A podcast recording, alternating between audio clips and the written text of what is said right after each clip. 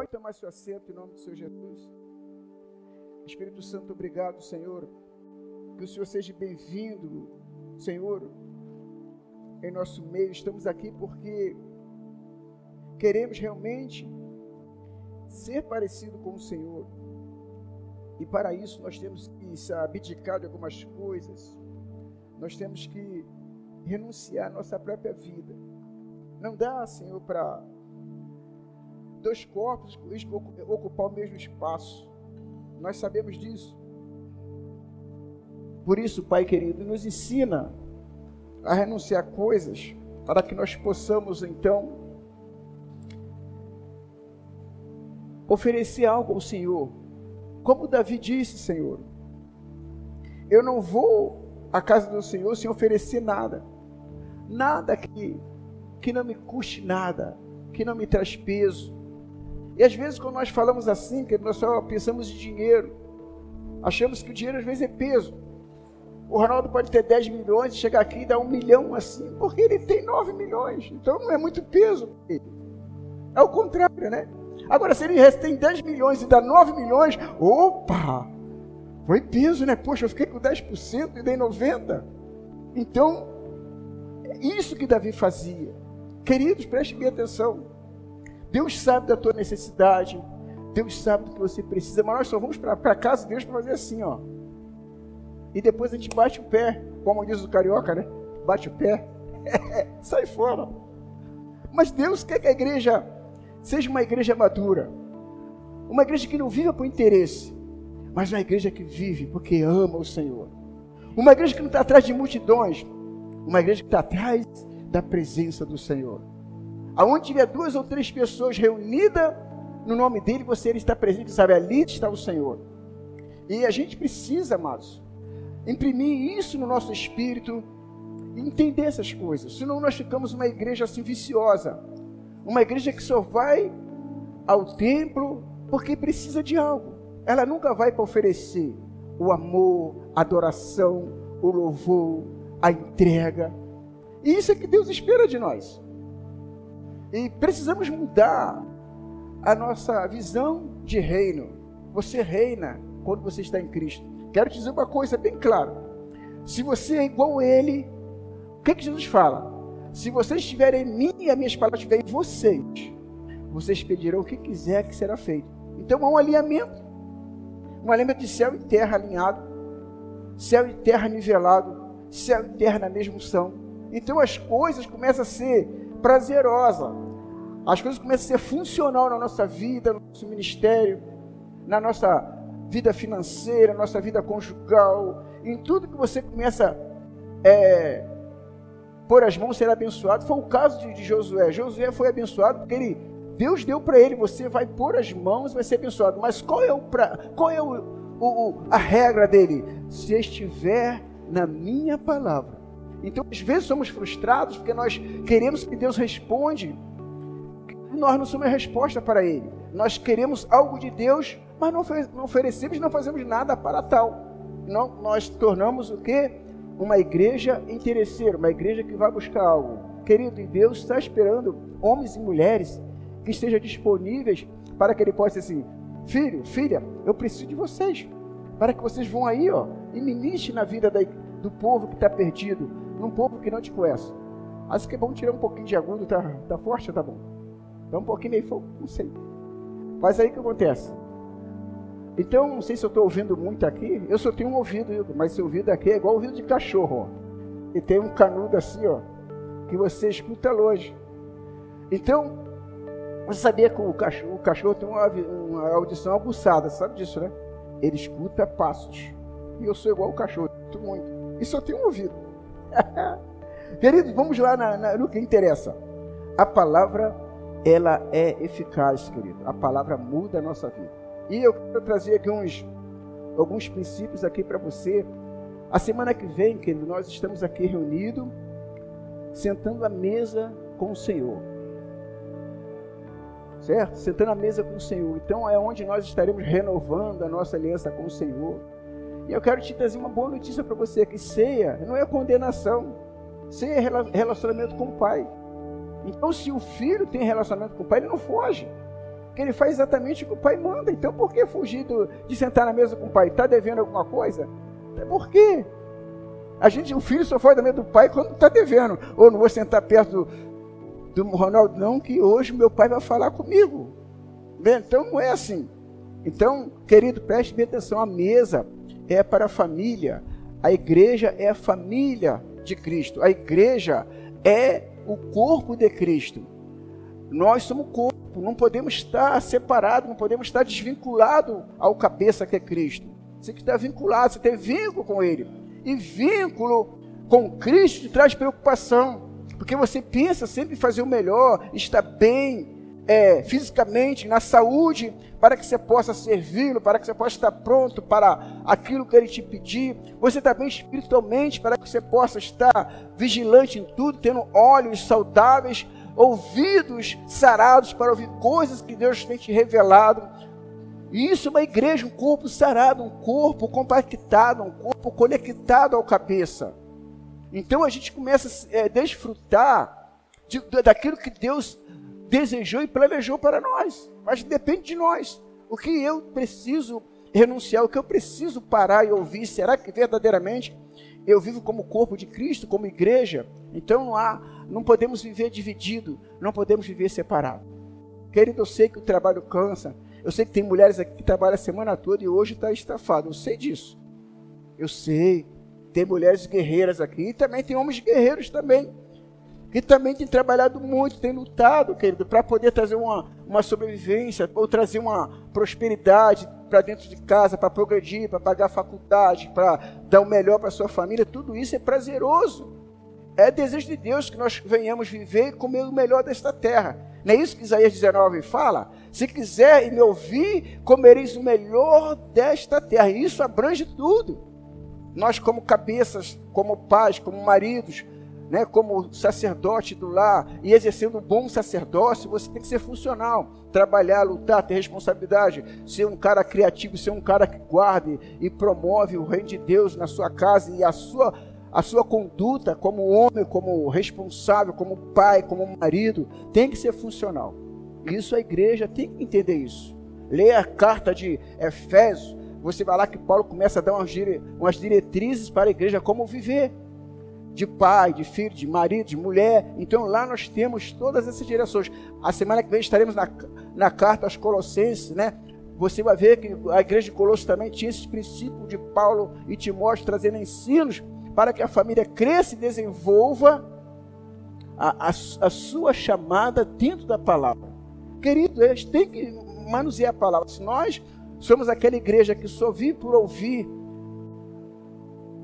Romanos 10, 17 diz que a fé vem por ouvir ouvir a palavra de Deus. Mas se a gente só escuta pela uma pregação pela internet, pelo rádio ou TV, mas nós não pegamos a palavra para ouvir, para mergulhar, você fica no raso.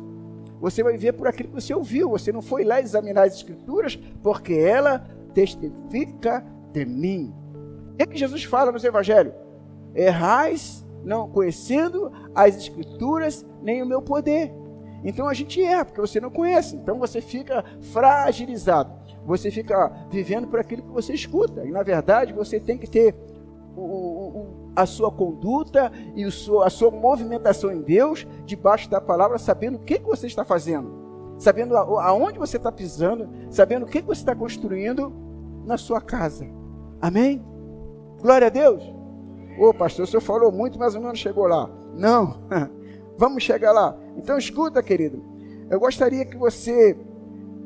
A semana que vem nós estamos na carta à igreja de Colosso. Semana que vem. Mas hoje, eu, Deus tem me inspirado para falar alguma coisa a respeito. É, chamou, querido, para ser parecido com eles. Com ele. Essa é a grande questão. Ser parecido com Deus, meu Deus do céu. Ser parecido com Cristo, meu Deus do céu. É uma coisa tremenda. É uma coisa maravilhosa porque nós vamos ter que morrer. Então, gostaria que você prestasse bem atenção um pouquinho. Diz aqui a palavra de Deus, lá em, em Mateus 26, no verso 73, você sabe a história de Pedro. Né? Pedro era um, era um, um discípulo do Senhor, um discípulo do Senhor. Naquela época ele andava com Cristo, naquela época ele, ele ouvia Jesus pregar e ensinar. E esses três anos que Pedro andou com Jesus, eu calculo que ele deve, deve, ter andado quase o dia todo e só deveria parar na hora de dormir, ou coisa parecida. Mas, amado, escute bem. Pedro, ele era idêntico a Jesus. Quem anda com Jesus é igual a Jesus. E no verso 7, 3 aí, vamos ver ali que está lá. Logo depois, aproximando-se aproximando os que ali estavam, disseram a Pedro: Verdadeiramente és também um deles, porque o teu modo de falar o denuncia. Ponto. Querido, escute bem. Essa é a grande questão. Você está vendo? Tem uma moça que tem paciente ali atrás. Eu poderia chamar ela aqui agora. Mas é a palavra que esputa o capeta. É a palavra que destrói. Você está entendendo? É a palavra que cura. E nós somos ansiosos. Nós achamos que nós é que fazemos. Você não precisa fazer nada. É ele que vai fazer. Então não fique ansioso não, querido, que o problema dela lá vai ser solucionado. Fique em paz. É o tempo de Deus. E às vezes a gente quer tomar a frente de Deus. Aí Deus fala, por que eu mandei você chamar agora? Por que você chamou? Escute, querido. Deus é Deus em todos os lugares. Tudo foi feito por Ele e para Ele. Sem Ele, nada do que foi feito se fez. Ele é a primazia de tudo, é o primeiro. Primazia quer dizer o primeiro. Então Ele é o Alfa, é o Ômega. Ele é o princípio, é o fim. Não há outro Deus além dele. Só Ele. Ele sabe o que você falar antes de você abrir sua boca. Ele sabe o que você está pensando agora. Ele sabe como é que está o teu coração. Ele é Deus. Então, as pessoas têm que chegar aqui na igreja e entender que o Senhor tem poder para curar, tem poder para libertar. E Deus fala: Eu irei fazer. Então escute, querido. Escute o que Deus vai fazer esta noite. Então eu quero que você entenda isso. Mas escute bem, Ali Pedro era igual a Jesus, mas escute bem, amados. Ser parecido com Jesus é bom, é. Mas eu quero que você olhe para a vida de Pedro e diz assim: Poxa, por que que Pedro negou Jesus?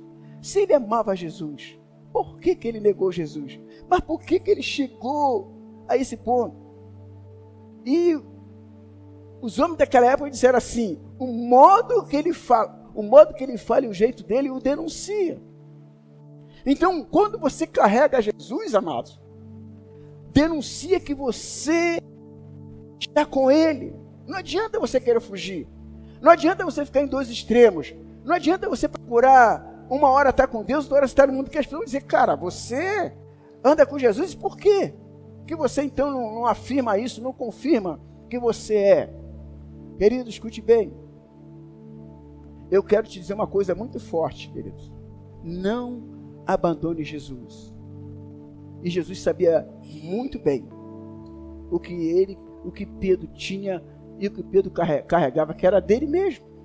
E a igreja precisa entender isso. Nós vamos falar algumas coisas desse jeito. Mas existem alguns princípios querido, religiosos que nós precisamos tirar da nossa vida. Ensinos que nós recebemos, pessoas que nos orientam dia após dia, pessoas que não têm a visão de reino, pessoas que têm outras, que até, até pessoas que são cristãs, supostamente cristãos, mas eles não conseguem falar a verdade verdadeiramente na íntegra como ela é, e às vezes torna-se pessoas religiosas querendo colocar você do jeito deles, do jeito que eles andam, do jeito que eles querem e acham que esta liberdade no espírito de ser parecido com Jesus não é para nós mas é para nós. É para nós. Essa é a igreja gloriosa. Essa é a igreja que vai triunfar. Essa é a igreja que vai estampar Jesus nesta nação. Essa é a igreja que vai mostrar Jesus aonde você estiver no seu trabalho, na sua faculdade. Por exemplo, você está na sua empresa. Você não vai ficar enchendo o saco de ninguém toda hora falando de Jesus. Mas o seu jeito, o seu modo, todos vão ver vamos dizer assim, é de Jesus. Há uma diferença. Diferença no caráter. Diferença, querido, no trato. Tem que fazer isso. Isto é ser igual, é parecido. Não pense você que na sua faculdade você pode fazer bagunça, porque você está no meio de jovem. Jovem, vós sois fortes e já venceste o maligno. A palavra de Deus está em nós. O Ronaldo sabe de qual é salteado, né? A palavra de Deus está em vós. Então tu já venceu. Então, querido, o jovem, não é porque ele é jovem que ele tem que ser um jovem relaxado. Não, querido. Você é idêntico a Jesus. Você tem que denunciar que você Jesus no que você fala, no seu modo de agir, dentro da sua faculdade, no seu curso, aonde você estiver. Querido, nós precisamos entender isso. Mas existe algumas coisas que às vezes acontecem no meio, porque alguns religiosos começam a tirar você da presença, começam a tirar você do projeto de Deus. Diz aqui em Mateus capítulo 23, vou correr um pouquinho aqui. A minha tradução é aquela tradução transformadora. Aí eu digo aqui, diz aqui a palavra assim. Mateus 23, preste atenção. Então Jesus disse às multidões e a seus discípulos: Os mestres da lei e os fariseus ocuparam o lugar de intérpretes oficial, oficiais da lei, da lei de Moisés. Portanto, pratique tudo o que eles dizem, ou que eles dizem, e obedeçam-lhes, mas não sigam o seu exemplo. Amém? Praticam tudo o que eles fazem, mas não sigam o seu exemplo. Você viu, querido? Não sigam os seus exemplos. A verdade que já falamos era, mas o exemplo deles não eram verdadeiros. Isso alguns conselhos, alguns mestres, alguns ensinos que nós recebemos aí fora, que às vezes você é tão benzinho na casa do Senhor, você não vigia e você começa a receber mensagens de pessoas, você começa a entrar na internet, você escuta algo e aquilo te mexe com você e você pensa que é tudo aquilo, mas não é, querido. A verdade está aqui. São pessoas que ensinam, mas não são exemplos. Tem pessoas que pregam muito, mas não são exemplos. Tem pessoas que são doutores, mas não são exemplos. É Jesus que está falando isso. E às vezes nós somos fascinados, somos lubridiados por ensinos que nós recebemos. Oh, cara, esse cara é um tal, essa mulher é um tal, querido. A palavra ensina. Então diz aqui a palavra: não sigam o seu exemplo, pois eles não, ó, eles não fazem o que ensinam, querido mais do que pregar é fazer o que ensina. E Jesus começa aqui dando uma lição. Eles não fazem o que ensinam, glória a Deus. Oprimem as pessoas com suas exigências insuportáveis e não movem um dedo sequer para aliviar os seus fardos. Aqui está proibido isso, querido, de suportar pessoas. Nós estamos aqui proibidos de importunar você para tu vir na igreja. Nós não vamos fazer mais isso. Nós não vamos. Não vamos fazer isso. Porque eu não gosto que fazem isso comigo. Eu não gosto. Se eu faltar uma reunião e meu líder falar assim, você não veio por quê? Eu não gosto, você se sente pressionado.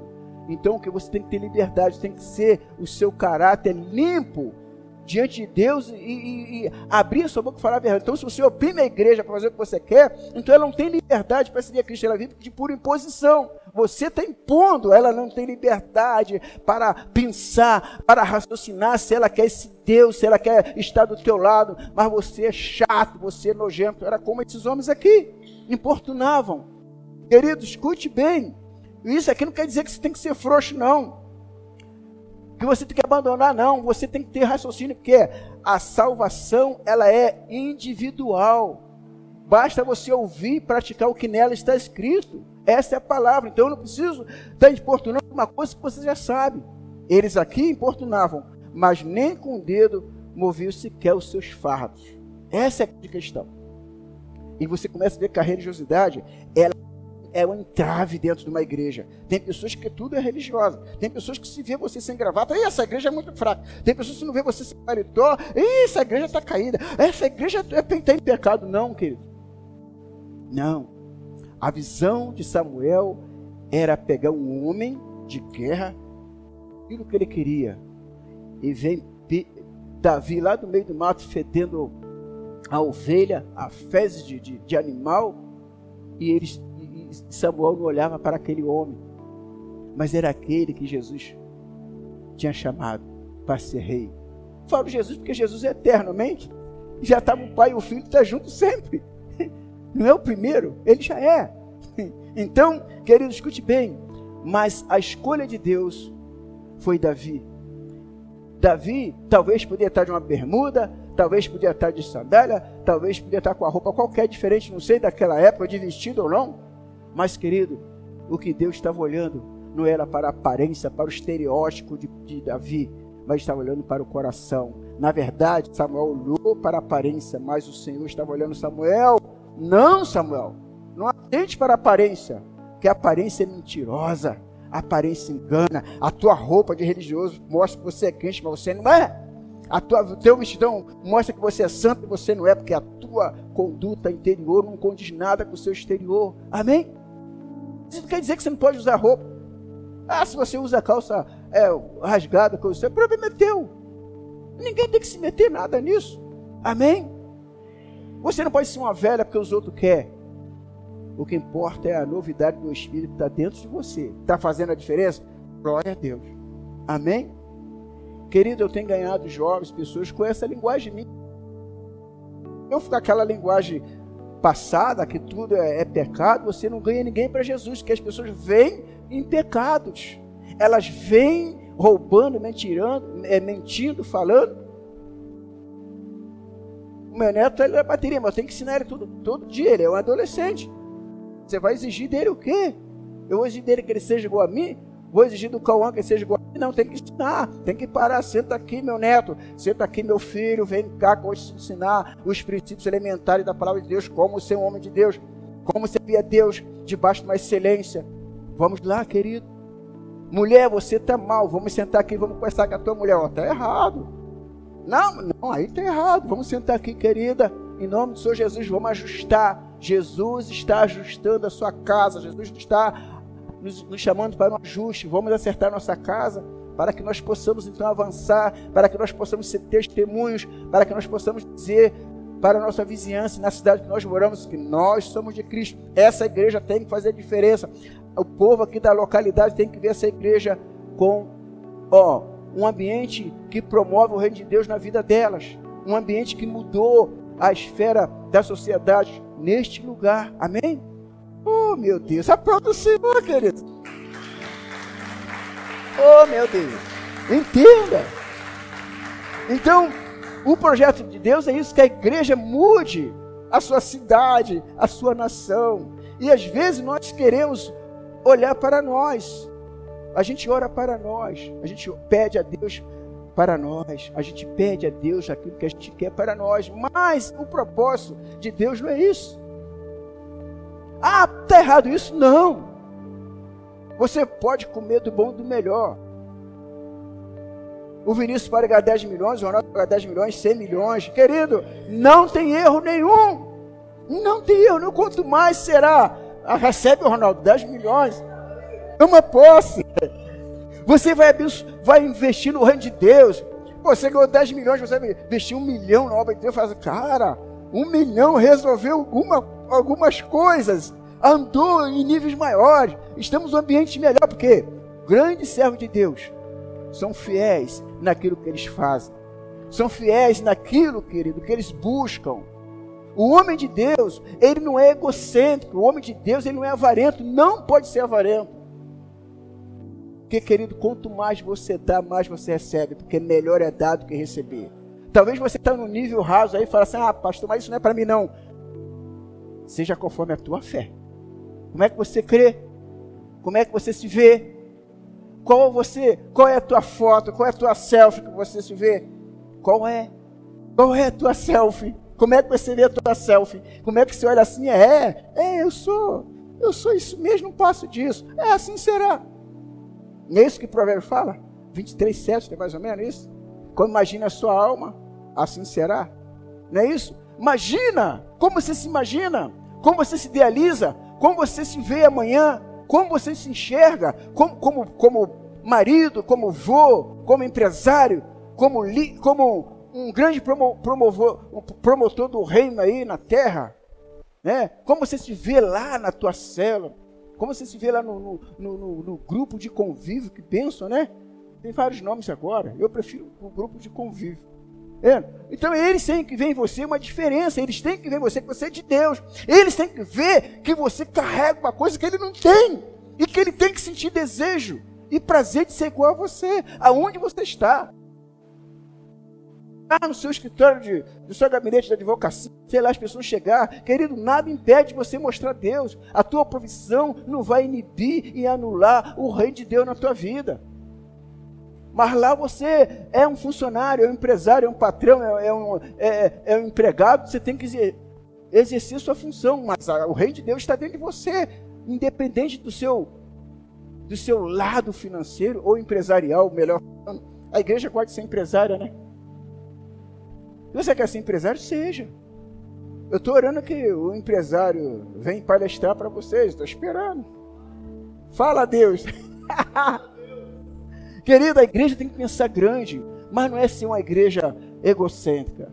Todas as igrejas têm palestras é, de empreendedorismo. Grandes igrejas, porque a igreja cresce através de você abrir sua mente, conhecer. Conheceu. Você conheceu crescer na graça e no conhecimento do Senhor. É isso que Pedro fala. Então nós precisamos entender que quando você conhece, você para de errar. Quando você conhece, você para, passa a ganhar. Quando você conhece, você para de ganhar pouco, ganha muito. Agora você não trabalha muito com os braços, agora você trabalha com a sua inteligência. Deus me deu sabedoria. O que, que Salomão fez? Não pediu riquezas a Deus. O que eu faço para governar? Você quer você quer o quê? Peça tudo que tu quiser. Ou Salomão, eu te dou. Senhor, eu não quero riqueza, eu quero que o Senhor me dê sabedoria. E você viu a sabedoria de Salomão aonde o levou? Foi o homem mais rico da terra, porque Deus viu o coração de Salomão. Assim a igreja. Querido, não se, não se menospreze, não se diminua. Cara, dentro de você existe, ó, uma força que se chama Espírito Santo. Enxerga isso. Tome posse disso. Você carrega isso. Não, não deixe de dizer assim, você não tem não. É porque você parou no tempo. Diga assim, parei no tempo. Não para não, querido. Senão você vai ver tudo errado. Você vai ver tudo de cabeça para baixo ou de ponta cabeça, como vocês falam. Vai ver tudo errado. Se parou, querido. Parou por quê? Eu vim aqui só para te ver. É Jesus. é, Jesus não para. E você para. Entenderam? Então precisamos ser movidos por dentro. Temos que andar na movimentação do Espírito, cara. E o Espírito se move, a gente não se move. É aquela história do surfista lá. Vem uma onda, ele não pega. A onda se move, ele tem que ir contra a onda. Ele tem que pegar a melhor onda, porque ele tem que se mover naquela onda para ele chegar lá na Cristo e dizer: Eu consegui. E quando ele consegue pegar, ele vê lá em cima deslizando, né? Com aquela velocidade imensa, ele, é, ele fica com o ego cheio. Eu consegui pegar esta onda. E o Espírito Santo quer isso. Você não vai pegar onda? Você não vai? Você não vai? Você não vai? Então precisamos é, subir nesse nível, querido. Vamos aqui, continuar aqui no, no Mateus. Nem com Deus sequer para aliviar seus fardos. Então, tudo, Mateus 23, do verso 5. Tudo que fazem é para se exibir. Escute, é um exemplo que eu estou dando aqui para nós, que nós tomarmos isso aqui para nós. Tudo que fazem é para se exibir. Ó, usam, ó, usam nos braços filactérios mais largos que de costume e, e vestem mantos com franjas mais longas. Gostam de sentar-se à cabeceira da mesa nos banquetes e de ocupar os, os lugares de honra nas sinagogas.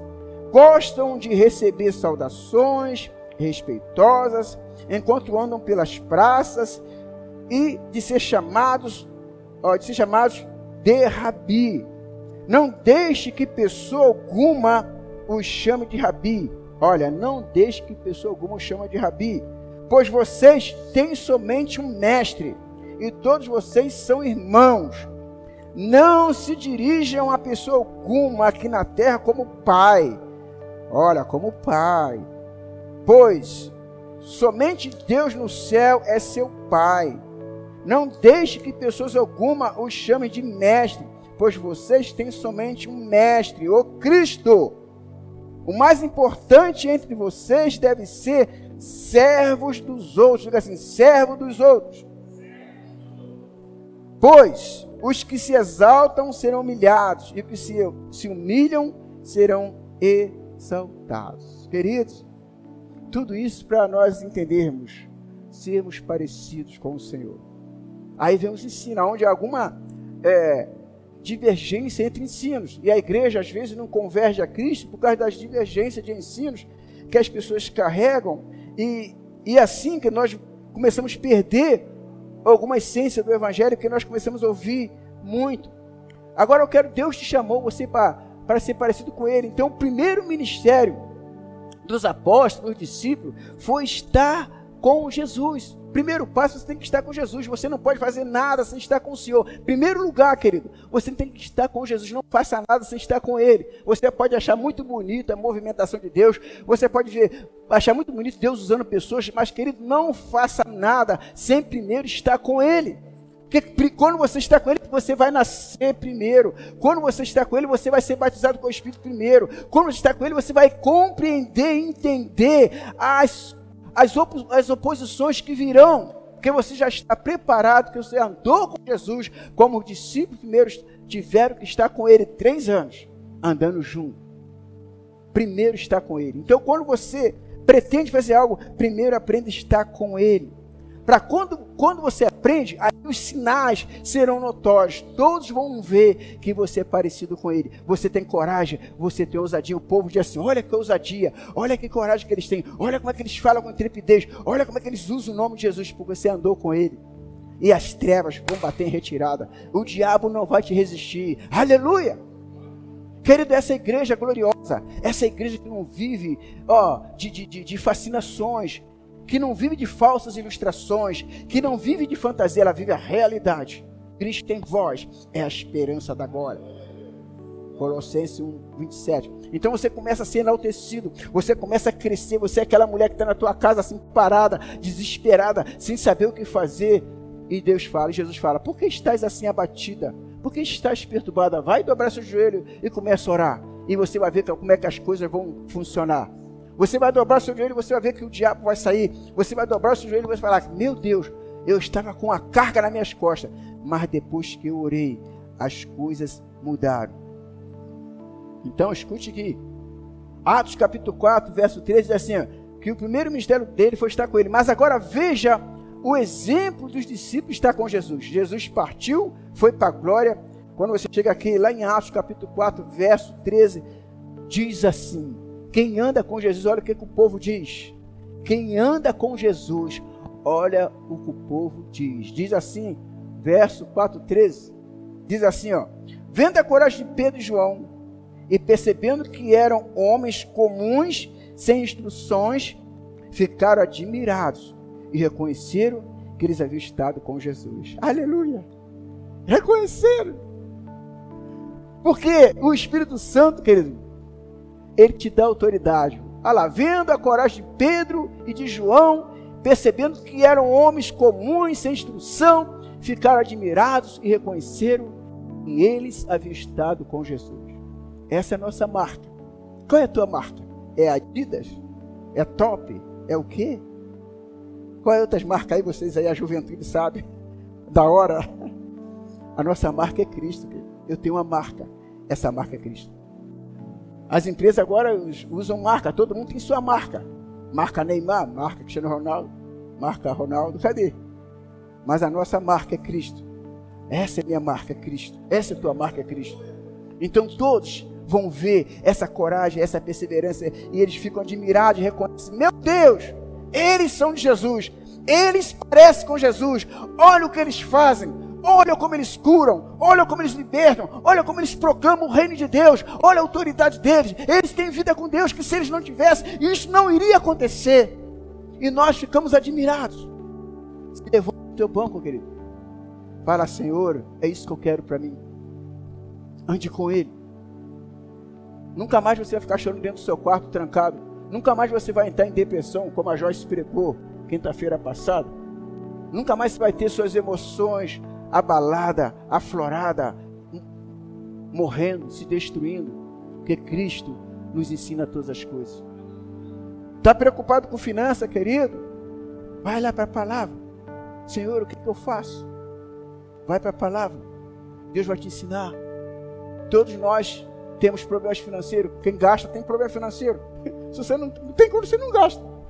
Mas você, vai ficar lá no banco, você vai, vai ficar porque você quer juntar, porque tem que ser organizado, senão você não compra. Então você compra, você tem problema, você tem que pagar. Tem que pagar. Tem que pagar. Senão o teu nome vai para o Serasa, vai para o SPC. E depois você vai ficar correndo atrás daquelas, daqueles, daqueles, como é que é, os cores, né, para crescer, para você ganha mais. Demora anos. Ainda não está na hora não. Ainda não está na hora não. Tenta o mês que vem. Querido, é Cristo. Nós alinharmos a nossa vida para nós sermos ser uma igreja próxima, uma igreja que sabe vencer. Mas tem que ter limite. Tem que ter cautela. Tem que ter paciência. Tem que olhar o que você faz. Amém? Então, Mário, eu não sei, eu estou aqui andando aqui, eu não sei. Mas eu quero dizer uma coisa. Por que aconteceu tudo isso, cara? Porque os discípulos tinham a presença de Deus. Escute bem. Está vendo aquela senhora lá? Sabe quem vai libertar ela? É Jesus. Fique calmo. Fique calmo. Querido, eles tinham a presença de Deus. Se eu não tenho a presença de Deus, que Deus me leve aqui agora. Eu caio aqui de jeito aqui. Agora. Se eu estou falando aqui besteira que eu não carrego, então que Deus me leve agora. Eu não quero ser mentiroso. Eu não tenho medo, não. Me leve agora. Mas eu não quero pregar um evangelho que não surte efeito na vida de ninguém. De ninguém. Então você chama a responsabilidade para você. O diabo não quer que você fale isso. O diabo quer que você adultere e fica calado. O diabo quer que você roube e você fica calado. O diabo quer que você mente você fica calado. E você está pregando. Ah, Jesus é. É. Fale a verdade, querido. Viva a verdade. Fale para o Senhor. Eu sou isso. É isso que eu sou. Eu, eu quero ser parecido com Jesus. Eu quero carregar a tua presença, Senhor. Você só pode dar o que você tem. Amém? Essa igreja, eu te falo todo dia, preste atenção aonde essa igreja vai chegar. Não é por mim, é por causa dele e por causa de vocês. Que entenderam? O que, é que diz Mateus 13,19? Quando não se mensagem, vem o maligno e rouba. Não é isso? Quando você entende que do diabo não rouba, você fala: "Epa, aqui é o lugar certo, é meu ponto seguro, é Cristo. Eu vou aqui é meu vou, é, Cristo é minha âncora, é o lugar seguro. A âncora é um lugar de segurança. Amém? Você joga a âncora lá no mar, ela vai lá no fundo e prende o barco, ele não sai. Porque a âncora está fazendo aquele barco permanecer naquele lugar firme. Cristo é a nossa âncora. Querido, preste atenção. Isso não é para você ficar vagueando, é para você entender. Entenda o que Deus está fazendo na tua vida. Entenda essa movimentação do Espírito na tua vida. Então, é chato você, ah, pastor, mas é um pouquinho meio chato. Não. Você tem que entender que o mundo precisa de você. A sua casa precisa de você. A sua casa está precisando daquilo que você está carregando. Eles querem ouvir você falar. Eles querem que você abra a sua boca. Que nem aquela senhora está lá, está esperando alguém. Oh, meu Deus. Mas, pastor, se não acontecer nada, não é problema meu, é de Jesus. eu vou morrer? Não. Eu vou continuar honrando. O Senhor é meu pastor e nada me faltará. Ele me leva a pasto verdejante. Ué, Ele é Deus. É Ele que faz, não sou eu. Não é você que faz. É Ele. Amém, querido? Deus não tem filhos prediletos, querido. Então nós temos que nos entregar a Ele de, de uma forma contundente, de uma forma alinhada, que você permanece no lugar aonde Ele te colocou e Ele começa a te levantar. Você tem algumas prioridades? Então, querido, anule algumas prioridades que tem tirado você da presença do Altíssimo. Qual é a tua prioridade que tem tirado você da presença dele? Veja isso. Então chegou a hora da gente parar, querido, e ver qual é as nossas prioridades. Quero te dizer uma coisa: a função que você tem não te protege. O que te protege é a sua obediência a Deus. É Ele, aquela vida que você agrada o Senhor, que você adora, que você diz: quem Ele é na sua vida. A hora está passando, querido, mas eu creio que Deus está falando com você. Seja parecido com Jesus. Pareça com Ele, querido. Sai do lugar que você está. Sai desse escondidinho aí. Né? Sai desse lugar escondidinho. Sai desse escondido. Sai dessa caverna. Sai. Faça igual. Faça igual Elias, não. Quem sabe da história de Elias? Todo mundo sabe. Né? Lá em 1 Reis, 17, 18. Você vai ver que Elias era o homem que fez o fogo descer. Mas depois, onde estava Elias? Dentro da caverna. Foi diferente de José. José, mesmo preso, mesmo sem liberdade, ele era livre no espírito e dominava todos. E Elias livre estava na caverna porque ele mesmo se colocou na caverna. Amém? Às vezes você mesmo se coloca na caverna porque você não quer sair para o lugar que Deus falou. Quando você vai para a caverna, porque você não quer aceitar o que Deus está fazendo. Simplesmente ele estava lá, Ronaldo, porque ele não estava aceitando o que Deus estava fazendo. Deus usou Jezabel e Acabe para disciplinar ele, ele fugiu. Não, não era para fugir. Por que, que você fugiu? Você mesmo se colocou na caverna. Tem pessoas que se colocam na caverna. Porque ela foge do propósito de Deus. Ela foge daquilo que. Não, vou ficar aqui porque é melhor. Ah, não vou nessa igreja, não, porque isso acontece? Não, porque. Ah, é, cara. Eu vou ficar nessa casa. Por quê? Deus está falando que Elias, porque você fugiu do propósito. Aí tem que passar todo aquele processo de ficar com fome, porque na caverna não tem comida. Vai enfraquecendo, é deserto. E ele queria morrer. Aí Deus fala: Olha, meu servo, escolhi para ungir rei, sacerdote em Israel, está ele dentro da caverna morrendo. Aí Deus chega e fala assim: Elias, vai lá, meu, chama ele para fora. O que faz aqui, Elias? Essa dizer que está sozinho, procuram tirar a vida. Aí Deus fala: aperta o startzinho nele lá, dá uma startada nele. Ô, Elias, você esqueceu que eu reservei sete mil que ainda não se dobraram aos deuses? Sete mil. Quem estás aí? Tu não estás sozinho. Você não está sozinho, não. Fica de pé, igreja. Você não está sozinho.